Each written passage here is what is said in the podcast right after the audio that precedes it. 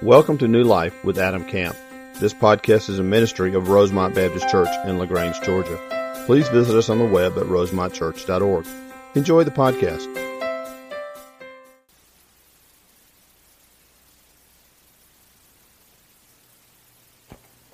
Fantastic. Such wisdom in this church with so many godly couples. Do y'all have enough tissues in this area, by the way? Y'all okay over there? Mary said it was ridiculous how much she cried the first service watching it, so I guess she got all that out. But, as I was watching that, I was thinking with family, what if our goal became men and women with children, families, what if our goal became in 20 or 30 or 40 years, if our kids watched a video of our life, that they'd be proud of what we accomplished?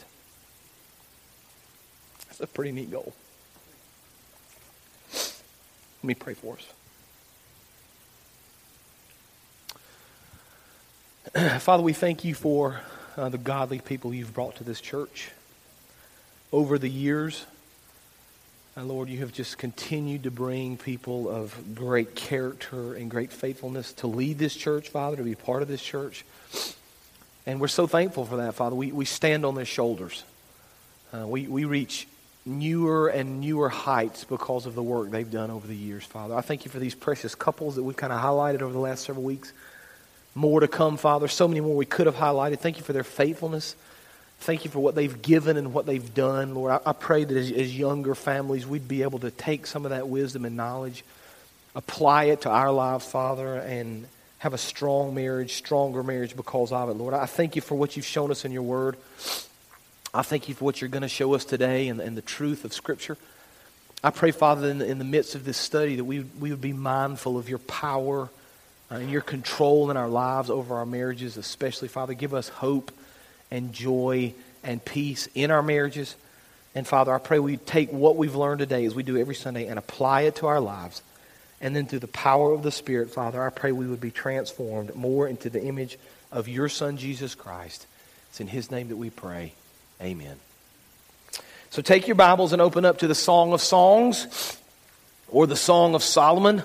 Psalms, Proverbs, Ecclesiastes, Song of Solomon. So kind of find Psalms in the middle and take a ride. If you haven't been with us, we are continuing our study that we've called Passionate Pursuit. And we've said every Sunday, and I just feel like I need to remind you of this. This is a study of love and romance and passion through the Song of Songs. I feel like I need to remind you every Sunday morning this idea of intimacy and sexuality and romance and love and passion. All of those things are God's idea. He created those things for our enjoyment. He created those things so that we can have those within the confines of a marriage so we can find pleasure. The world says one thing, Scripture says something usually very different. And I think it's important as we study through this to understand that God has a plan and He wants to do great things in your marriage. Now we've been kind of walking through this process of studying this young couple. And we've seen in the course of our study, and one of the things that I'm kind of understanding even more about this study that I'm liking even more is that it really kind of speaks to everybody. It's not just a book for those that are married. Because we started our study with this couple dating and engaged and looking forward to marriage. And so we had a lot to say to people that are not there yet, people that are younger, that are thinking about marriage, that are thinking about engagement, that are looking forward one day to their wedding and their marriage. So we've been able to talk to kind of younger people that are not quite there yet. And then the couple gets married. And so we've talked a lot about what the marriage relationship ought to look like and how you ought to love and sacrifice and give for one another. Last week, we kind of walked through the wedding, actually 2 weeks ago, and then the wedding night last Sunday night or last Sunday morning. And we talked about the importance of kind of the two becoming one and the anticipation and excitement of that and the exploration that the couple has with one another. We talked about the idea of the affirmation after that and the joy and fulfillment that comes when a couple that's married physically are joined together and the joy and happiness that comes with that. So we've kind of seen this progression of this couple falling more and more in love, getting married, the wedding night. But we said a few minutes ago that this really speaks to everybody, younger, those that are looking forward to marriage, those that are already married. And this sermon this morning is very interesting to me because we're going to see this morning that this couple is going to experience kind of some difficult problems. They're going to experience some conflicts. And so this morning, we're going to be thinking about the idea of conflicts within a marriage. Now, you know if you've been married long enough that most marriages begin great, right? There's excitement with the wedding. There's excitement about the life to come. But if we're not careful, that excitement kind of deteriorates. And we know, all of us that have been married, know very clearly that no couple lives happily ever after with no problems. We know that, right? We understand that conflict is part of marriage. So the question is not, will we have struggles in our marriage, or will we have conflicts in our marriage? The real question is, when we have conflicts, how do we deal with it? How do we maintain Christ-likeness in the midst of struggles and conflicts of marriage? Because we see this couple, and we've kind of walked through this process. This is kind of the ideal couple. They're in love. They've been thinking about their wedding. They've been anticipating the night they can spend with each other and the marriage and dreaming about their life together. And even with this kind of almost this fairy tale type of a couple, it's almost perfect up to this point. We're going to see today that even this couple is going to struggle. And so I want you to hear me before we kind of delve into the text this morning. We're going to speak to the idea of kind of conflict in marriage, what the Bible says about it. We're going to give some very practical things that will help you in conflict. But here's a truth you need to understand. If you're struggling in marriage right now, and I know people go through struggles. If you're in conflict right now in your marriage, you need to know there's a very simple biblical truth that God really does want to work in your marriage, and He wants your marriage to fill you with joy and fulfillment. And so even in the midst of struggles, even in the midst of difficulties, you need to hold on to the truth that God's got a plan for your marriage. It was His idea, and He can redeem and fix the issues you're dealing with if you'll let Him. If you'll maintain a close understanding of the truth of God's Word, if you'll live your life in a way that honors Christ, I promise you, He can fix your marriage. So we're going to delve right into this morning. Some of you are thinking, my marriage is great. Do I need to hear this? Yeah, because there are red flags you need to be looking for. If your marriage is strong, keep it strong and be aware of the things that can disturb that. So we're going to jump right in this morning now. Song of Songs, Chapter 5, beginning in verse 2. Now, just a little bit of a side note here for some context you'll understand. Remember, the Song of Songs is poetic. It's not a historical narrative, and so we don't kind of get caught up in the weeds and the facts and the chronology. So what we need to understand about chapter 5, verse 2, is that the wedding and the wedding night have passed. Beginning in chapter 5, verse 2, we're somewhere in the future now. We don't know how far ahead. Scholars debate. Could be a few weeks, a few months, a few years, but we've kind of left the wedding scene, the early part of the marriage. We've moved on now to kind of a different phase of their marriage, and the woman is going to speak now in verse 2 of chapter 5. Her words, "I slept, but my heart was awake. A sound. My beloved is knocking. Now he says, 'Open to me, my sister, my love, my dove, my perfect one, for my head is wet with dew, my locks with the drops of the night. I had put off my,'" now she's speaking again in verse 3. "I had put off my garment, how could I put it on? I had bathed my feet, how could I soil them? My beloved put his hand to the latch, and my heart was thrilled within me. I arose to open to my beloved. My hands dripped with myrrh, my fingers with liquid myrrh on the handles of the bolt. I opened to my beloved, but my beloved had turned and gone. My soul failed me when he spoke. I sought him, but found him not. I called him, but he gave no answer.'" Let's stop there for a minute. I'm going to give you the first truth, and we're going to think through it. Here's an issue that this couple deals with, a conflict they deal with that's still prevalent today. And if we're not aware of it, and if we don't deal with it, it'll cause us problems in our marriage. Here's the first truth we see. This couple had, number one, unmet expectations. They had unmet expectations. Now let's kind of walk through this text and understand, first of all, what's happening in this scripture and then begin to apply it to our lives. This woman in chapter 5, beginning in verse 2, is asleep. She's in her bed, she's tired, she's probably been waiting on her husband to come home. In fact, what we probably understand is that she kind of prepared to see him.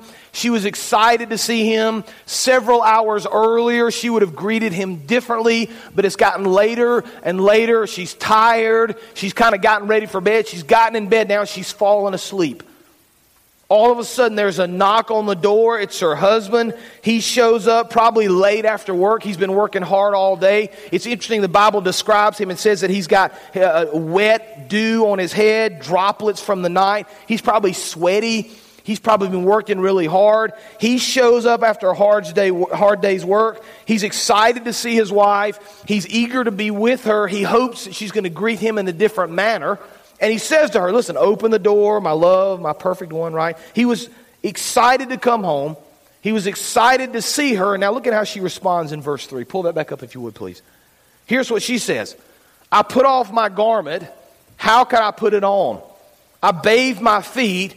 How could I soil them? In other words, she's saying, listen, I'm tired. I'm sleepy.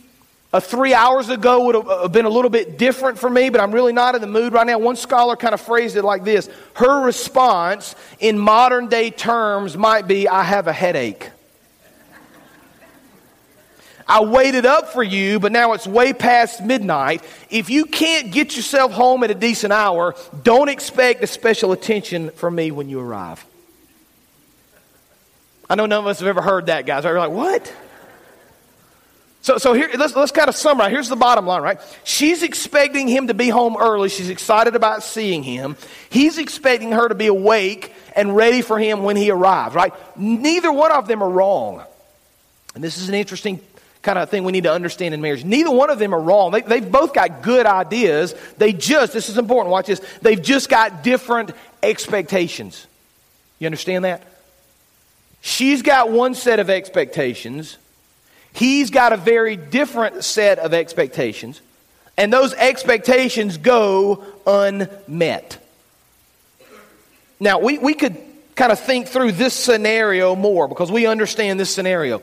But this idea of unmet expectations can play itself out in thousands of different ways throughout your life and your marriage. A simple example would be something like this. Maybe you've got Saturday off, guys. And you decide on Saturday you're going to do some yard work. There's some things that you're behind on. You need to cut the grass and kind of do that stuff. But then there's some other things outside that you're behind on, you need to work at. And you've got to fix some things up. And you know you're not going to be off for another couple of weeks. And you've got to use Saturday to get this stuff in the yard done. And you know you've kind of been thinking about this through the week. On Saturday, I'm going to get up early and pretty much work all day outside. That's kind of your expectation of Saturday. Nothing wrong with it. It's your expectation. Your wife, on the other hand, has got a different expectation. She knows that there's some company coming over Saturday night for dinner. The house is a wreck. Dishes need to be done. The bathrooms need to be cleaned. So she's got this expectation that you're going to help her in the house, washing dishes, vacuuming, doing clothes. Again, nothing wrong with that, just a different set of expectations. So you get up Saturday morning, you get dressed, right? Put on your overalls, coveralls, whatever, boots, old stuff, hat, gloves, whatever. You go walking out the door. She goes, well, where are you going? Well, I'm going to work in the yard. I've got this, you start listening. She said, no. You got to understand, we've got people coming over tonight, and you've got to help me clean. And as she starts ticking the things off you got to do, right, your blood pressure. You just roll. I didn't expect this. I didn't know this is what you assumed I was going to do, right? I've got this expectation. You've got a different expectation. Nothing wrong with either person. They're just vastly different, aren't they? Conflict arises within marriage when we have unmet expectations. Now, just a little secret about marriage, if you don't already know this, you're going to live your life with different expectations than your wife or your husband. Did you know that? That's just life. We're individuals. And so my expectations are different than my wife's. Now, there's nothing wrong. Again, we just have different ideas. Men, you kind of know this. You probably figured this out depending on how long you've been married. But I bet your expectations before marriage were different than your wife's expectations before marriage. I remember our honeymoon. Amy and I had some very interesting conversations about expectations within the marriage, right? I kind of assumed some things. She assumed some different things. And part of marriage is kind of figuring out what those expectations are. Right? We see this couple in chapter 5 of Song of Songs. They've got very different expectations. Now, we could call this a lot of different things in our world. We can call this a lot of different things in our marriage, but if we're not careful, these expectations basically get to the point where we become very selfish in what we do. Where it's not really about what my wife needs, it's about what I want to do. It's not about how I can, men, watch this. It's not about how I can give myself for her or serve her or give up whatever I wanted to give up for the betterment of the marriage. It's not about that. It's about me becoming selfish. And when unmet expectations drive us to the point of selfishness, we're in trouble. Here's what James chapter 4, verses 1 through 3 says. You're going to recognize these verses. There's an interesting question posed right at the beginning of this chapter. What causes quarrels and fights among you? That's the question. So why do you fight? Why do you have quarrels? Here's what James says. Is it not this, that your passions are at war within you? You desire and you do not have, so you murder. You covet and cannot obtain, so you fight and quarrel. You do not have because you do not ask. You ask and do not receive because you ask wrongly to spend it on your own passions. See, the problem of unmet expectations is, if we're not careful, it very quickly becomes selfishness. And selfishness within a marriage is a bad problem to have. And so I'm going to give you, very simply, very quickly, three things you can understand and three practical ways you can probably do a better job in your marriage with unmet expectations. Now, let me just say this to you. These three things are probably not going to be groundbreaking for you. You've probably heard them before. Probably nothing new that you've not seen before, things you've probably read about or maybe even thought yourself. The question isn't, do we understand how to deal with it? The question is, are we dealing with it properly? Because understanding unmet expectations and properly dealing with them as Christians can be very different sometimes. So three things, very simply, we can do to deal with unmet expectations. Number one, we have them on the screen. Identify your expectations to your spouse. Now, this seems like a no-brainer, right? Kind of duh, right? Of course, we should identify our expectations. But how many fights have you gotten into? How many quarrels have you had? How many conflicts begin because you've got one set of expectations and she's got a very different set of expectations? Imagine if we could just kind of talk about our expectations. Imagine if I, as a husband, or she as a wife, were a little proactive in our marriage. What if we begin to understand that unmet expectations were problems? What if we kind of tried to head that off at the pass? And so instead of waiting until Saturday morning as I'm walking out the door, I say to her sometime in the middle of the week, now listen, honey, Saturday I've got the day off. I'm planning on cutting the grass. That's kind of my expectation for Saturday. At that point, guess what she gets to do? She gets to say, well, okay, well, I had a different expectation, right? We're not in the middle of a conflict. We're not angry. We're not walking out the door to get things done. We're kind of in a rational place. We can have this calm discussion and maybe come to some conclusions, right? So number one is we need to identify the expectation. Number two, discuss why those expectations are important. Listen, Amy, I'm planning Saturday to cut the grass. I need to cut the grass because I'm not off work again for a while. It's already getting high. It's rained. If I don't do something Sunday or Saturday, it's going to be out of control. I need to cut the grass. She says, that's very important. I get that. But we got people coming over Saturday afternoon. If we don't get the house clean, it's going to look terrible and we're going to be embarrassed. And so we get this opportunity as we're calm, right? As we got level heads to kind of think through and understand expectations and then discuss expectations with each other. Number three, we get to now resolve how these expectations can be either met, adjusted, or changed. Right? In our conversation, I begin to understand her expectations. She begins to understand my expectations. We get to talk about, look, what can we do now to resolve this? Because we got very different expectations. You're expecting something different from me. I'm expecting something different from you. How can we resolve? Can we change it? Can we modify it? Can we abandon it? How is this going to work, right? But we do it in this conversation where we're calm, under control, exhibiting Christ-likeness, right? What did Christ do? He gave himself for others. He loved others even when they were unlovable. He was patient with people. He sacrificed for the good of other people, right? We begin to think about those things and put them in the marriage, and we begin to work together, and we begin to talk about our expectations. We begin to remember Christ as our example, and all of a sudden things begin to change. No longer is it this kind of flash point on Saturday morning where we're arguing and mad because our expectations are unmet. Instead, we're proactive. We talk, we sacrifice, we live Christ likeness in front of the other person, and this issue gets resolved. Again, we all understand the model. We just have a hard time doing it, don't we? It's not about understanding what needs to happen. It's about figuring out within the marriage how to actually make it happen. That's a struggle too many people have, right? So this idea of unmet expectations is kind of the center. It's really the core of what's going on with this couple, with this family. And by the way, unmet expectations, unresolved expectations over time cause real problems in a marriage. They'll drive a wedge between you and your spouse. You just can't continue to allow that to happen. Now look at verse 6. Let's continue this morning.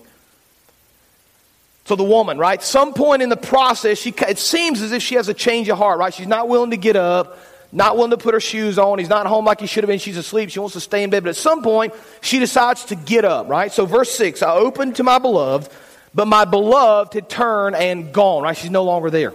So maybe she waited too long. Maybe she just didn't give him enough time, but when she gets there, he's gone. My soul failed me when he spoke. I sought him, but found him not. I called him, but he gave no answer. Verse 7. So the watchmen found me as they went about in the city. They beat me, they bruised me, they took away my veil, those watchmen of the walls. I adjure you, O daughters of Jerusalem, if you find my beloved, tell him I am sick with love, right? So she goes out and looks for him. She tries to find him. She can't see him anywhere. Most scholars believe in verse 7, the idea of the watchman beating her is kind of her beating herself up. She regrets what she did and how she treated him, but she can't do anything about it now. She's looking for him. She can't find him. All right, so progression. Watch this. Unresolved expectations coupled with, point number two, poor communication. Unmet expectations coupled with poor communication leads now at this point in this marriage to separation. Now the word is a little bit different than we use it because we think about separation in a marriage. We're separated, considering divorce, we're moving out. When I say separation here, I mean they're just apart. But the unmet expectation along with poor communication leads them to this point of separation. Now they're not together, she can't find him.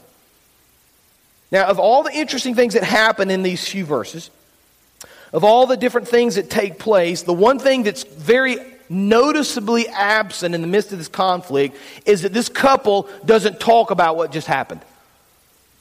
They both have expectations. The expectations aren't met. They get frustrated. They don't at that moment talk about it and try to resolve the conflict. He kind of storms off angrily, and now they're separated. One writer explained it like this as we think about conflict within the marriage. He says, conflict can be resolved at this very first stage if one of the persons in the relationship will be mature enough to sit back, analyze, and pray about the situation. Make a measured response that's loving, kind, and aimed at a greater positive in the future.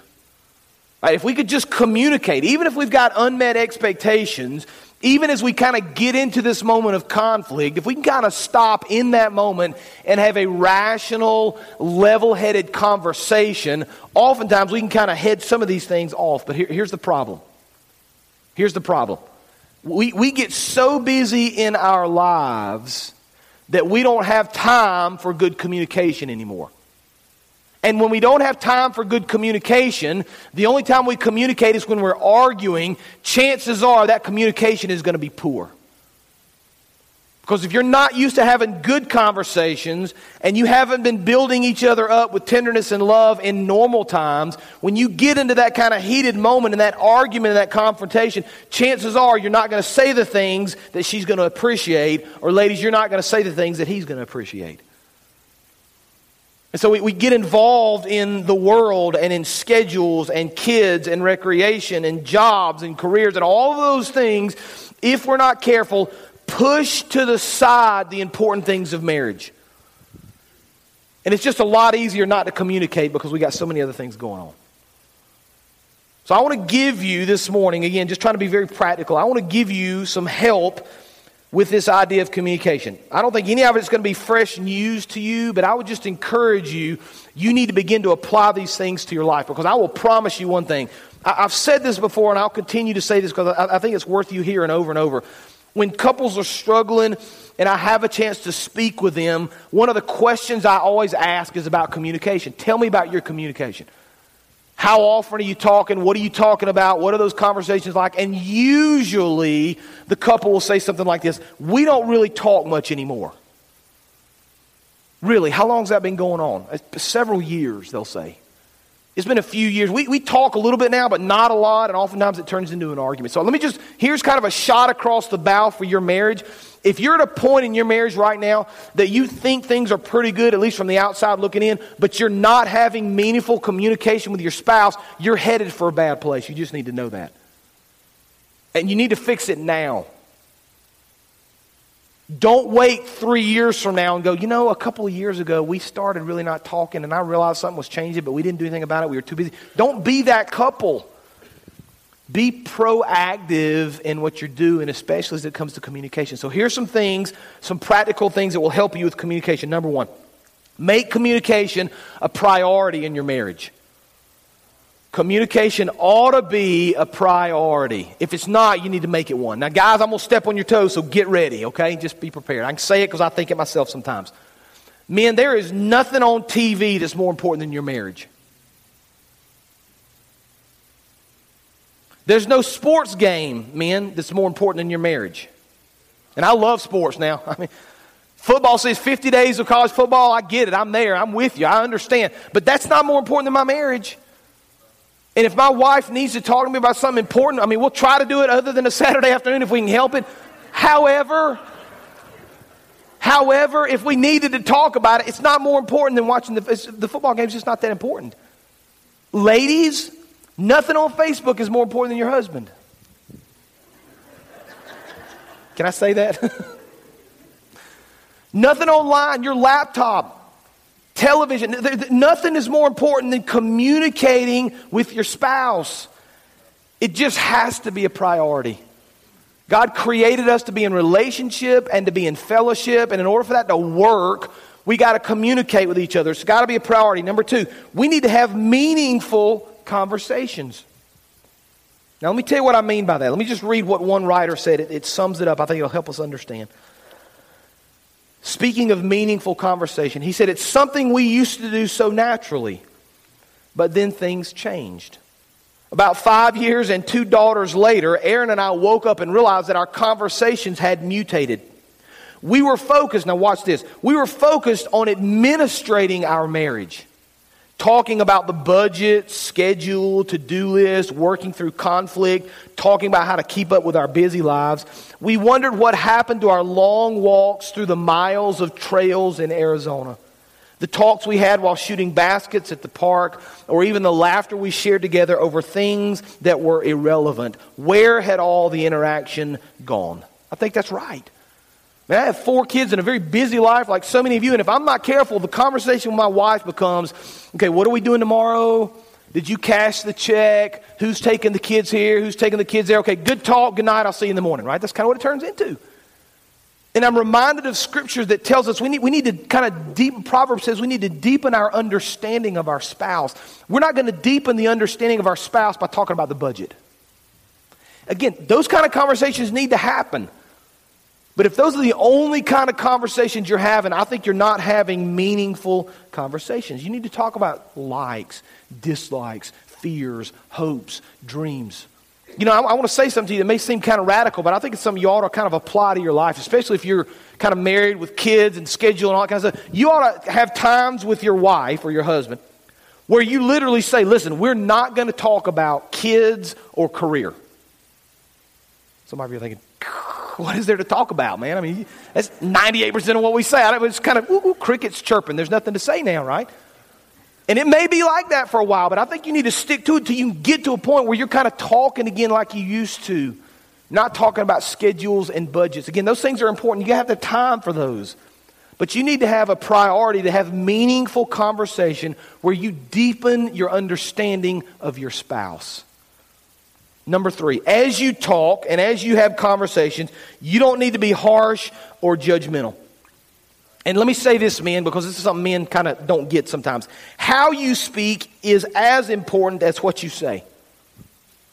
Men, we have this tendency sometimes we begin to raise our voice, and our wife says, don't yell. I'm not yelling. This is not yelling, right? Because we're used to being a little louder, maybe, and a little more assertive. And if she thinks it's yelling, by the way, it's yelling, just FYI, right?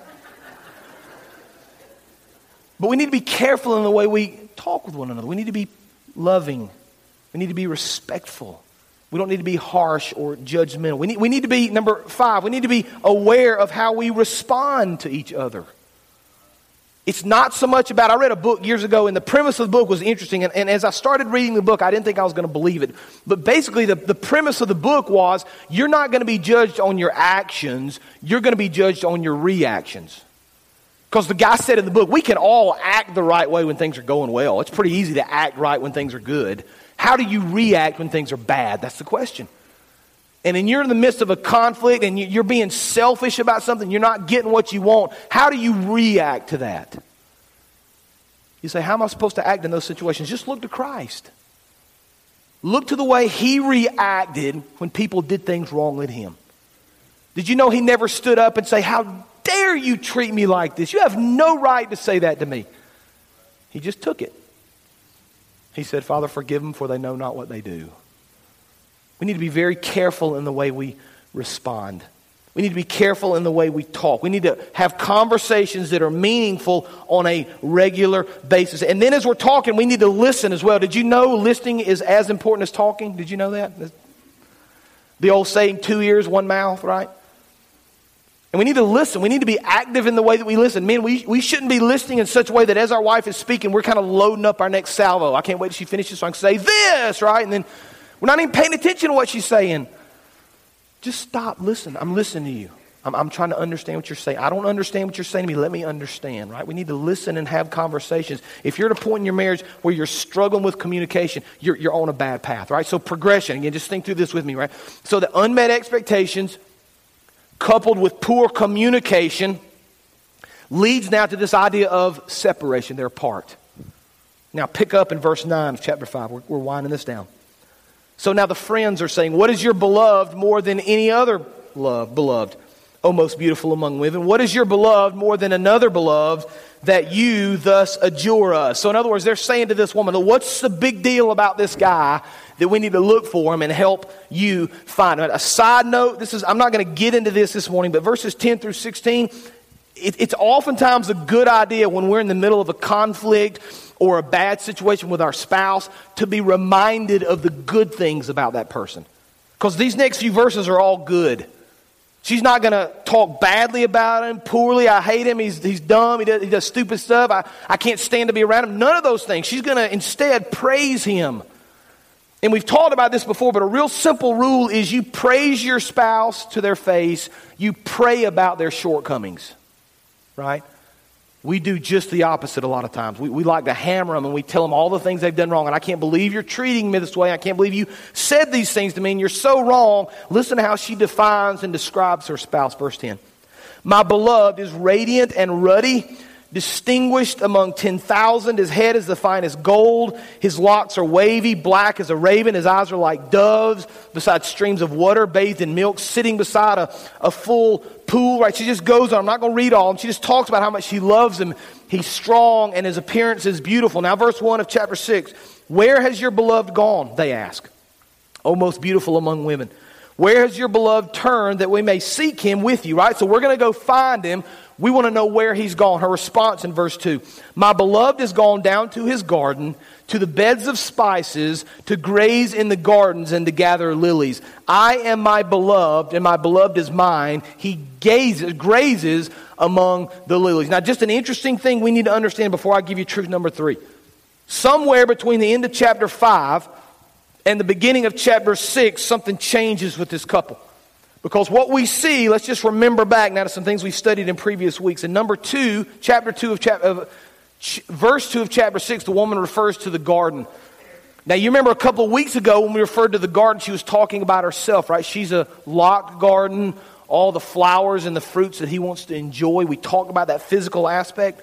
So she's saying in verse 2, my beloved has gone down to his garden, to the bed of spices, to graze in the gardens, to gather the lilies, right? So they're back together now, this physical union. And verse 3, I am my beloved, and my beloved is mine. So number 3, here's what we're going to see, and then I'm going to kind of unpack it very quickly. Number 3, we see forgiveness and reconciliation.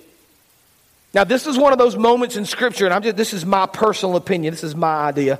It's a little frustrating to me. Because somewhere between the end of chapter 5, where they've had unmet expectations, failure to communicate, separation, and the beginning of chapter 6, they've kind of fixed all that. And I really wish the Lord would have included maybe another chapter and help us understand, okay, what happened now, right? Because I need some info here. Did he come back? Did she come back? How did she respond? What was the communication like? How did he say he was sorry? But he doesn't give us any of that. All we see is from this problem they've had and the separation, now there has been forgiveness and there has been reconciliation. So there's two kind of subpoints I want you to see. Stay with me. I'm almost done this morning. Two things I want you to see. This is very important here. Okay, the first one, very simply, is that forgiveness and reconciliation are absolutely possible. So wherever you are in your marriage, whatever you're struggling with, whatever your spouse is struggling with, forgiveness and reconciliation are absolutely possible. But maybe a more important truth that'll help you kind of navigate through the process, it's valuable. It's not our job to change our spouse's heart. That's the job of the Holy Spirit. So whatever you're struggling through, your job isn't to argue or debate or defend enough with your spouse that you change your spouse's heart. Right? You shouldn't be coming up with the logical arguments you can use with your spouse to change his or her heart. What you should be doing is praying that through the power of the Spirit would instead change your spouse's heart. Because it's not your job to do it. One scholar said this, I thought it was interesting.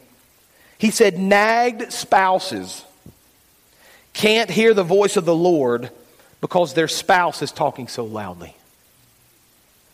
Sometimes the louder we speak, the less they're able to hear the voice of the Lord.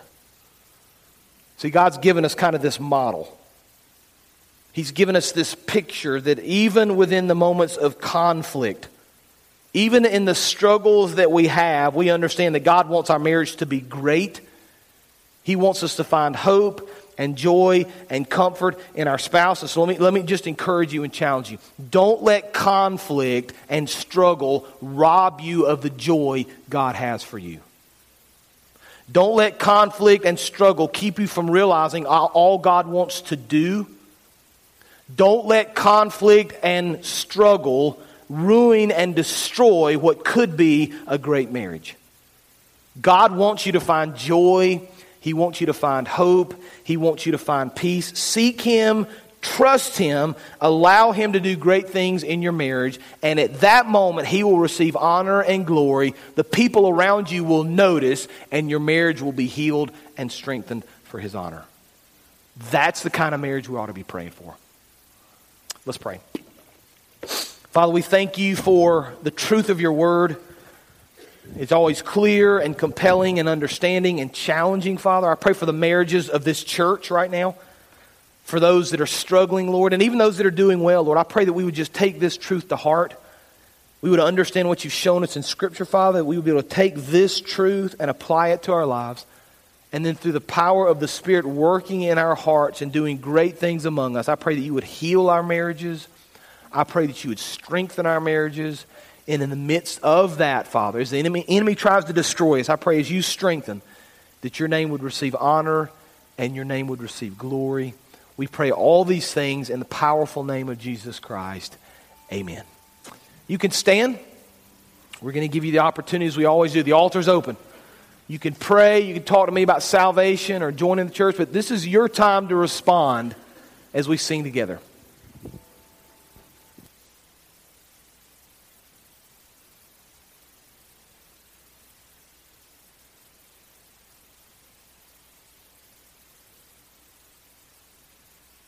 Thank you for joining today's sermon. We would love to hear how today's message blessed you. Use the Contact Us link on our website at rosemontchurch.org. God bless.